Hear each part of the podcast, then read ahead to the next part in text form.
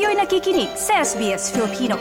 Pakinggan niyo pa ang kwento sa sbs.com.au slash Filipino.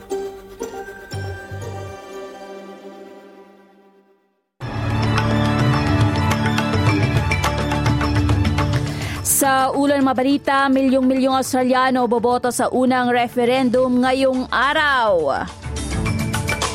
Lalong pag-init ng tensyon sa Gaza. Israel sinimula ng kanilang ground operations. At Mrs. Universe Australia kinoronahan bilang Mrs. Universe Official 2023.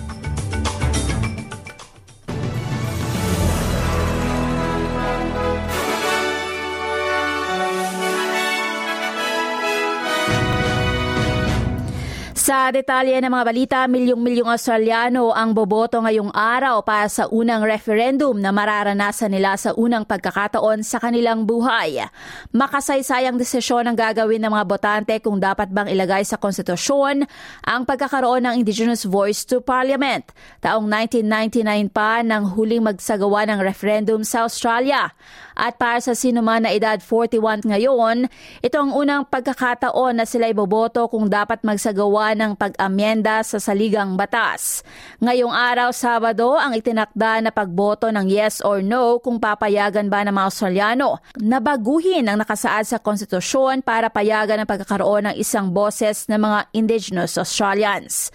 Bago nga ang araw na ito, October 14, halos 40% na ng mga Australian voters ang na nauna na sa kanilang pagboto sa pamagitan ng early voting options. Sinabi ng Nunawal elder na si Auntie Violet Sheridan walang dapat ikatakot mula sa isang Indigenous Voice to Parliament. Anya dapat pag-isipan ng mga botante ang paglikha ng mas maayos na kinabukasan na higit na inclusive para sa mga First Nations Australians. It's an advisory role. I don't know if people understand that. We're the only country in the world that doesn't have their First Nation people included in the Constitution. It's us asking you to vote yes to make change and let us have a voice so we can close all this because for too long governments have been starting from the top and going down. Sinabi naman ni Warren Mandin mula sa official no campaign Nalalo siyang pinasigla ng kanyang mga pakikipag-usap sa mga tao sa kanyang pag-iikot sa buong bansa. Nangako siya na lalo pang makikipagtulungan sa mga yes campaigners para mapabuti ang kalagayan ng mga indigenous peoples anuman ang maging resulta ng referendum. Bukas na ang mga lugar ng botohan mula alas 8 ng umaga hanggang mamayang ika-6 ng hapon. Para sa komprehensibong impormasyon tungkol sa referendum, bisitahin ang SBS Voice Referendum Portal sa www.sbs.com.au forward slash voice referendum. Sa ibayong dagat, sinmulan na ng Israel ang kanilang ground operation sa Gaza ayon sa Israeli Army. Inilipat nila ang kanilang ginagawang operasyon ng labanan mula sa himpapawid ay nasa lupa o ground na ito para matugis sa mga miyembro ng Hamas at makuha mga hostage mula sa grupo. Ito ay sa gitna ng matinding tensyon matapos ng pag-atake sa timog ng Israel. Libo-libong residente ng Gaza ang lumikas matapos abisuhan ng Israel ang mahigit isang milyong katao na lumikas patimog sa loob ng 24 oras. Sa Pilipinas naman, ilinunsad ng National Privacy Privacy Commission nitong biyernes ang nalik ba ang PhilHealth data ko, isang pinasimple na database search portal na pwedeng magamit ng mga miyembro para i-verify ang estado ng kanilang personal na impormasyon.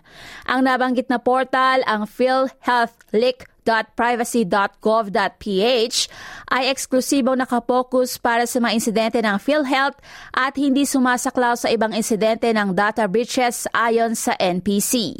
Sa ulat ng Philippine News Agency, nilikha ang naturang portal kasunod ng kamakailang insidente ng cyber attack sa database ng PhilHealth na di umano ipinasok ng Medusa ransomware group at naipost online no October 5. Ayon sa NPC, as of October 13, ang paunang batch ng datos na makukuha sa portal ay mga individual na may edad 60 pataas na tinatayang aabot ng isang milyon mula sa 8.5 million na senior citizens. Sa pamagitan ng portal, hangad na maprotektahan ng mga impormasyon mga PhilHealth members, lalo na ang mga matatanda sa anumang identity theft, phishing attacks at iba pang uri ng cyber attack.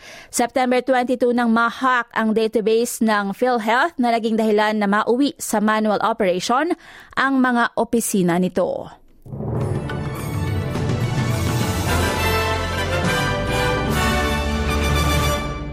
Mrs. Australia Nika Marshall nanalo at kinororahan bilang Mrs. Universe Official 2023 kagabi sa international competition na ginanap sa Maynila.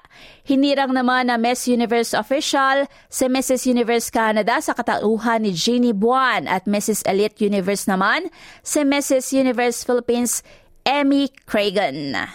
At sa lagay ng panahon para ngayong araw ng Sabado sa Perth, maaraw sa 32 degrees. Sa Adelaide, may isa o dalawang pagulan sa 20 degrees. Sa Melbourne, may mga pagulan sa 18. Sa Hobart, ganun din at magiging mahangin sa 16. Sa Canberra, medyo maulap sa 19.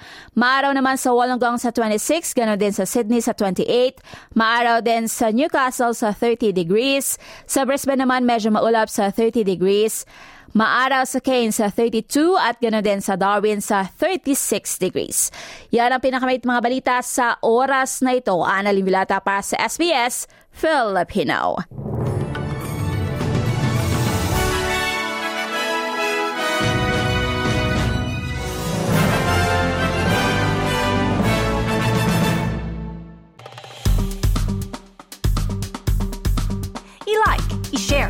Mag-comment, sundan ang SBS Filipino sa Facebook.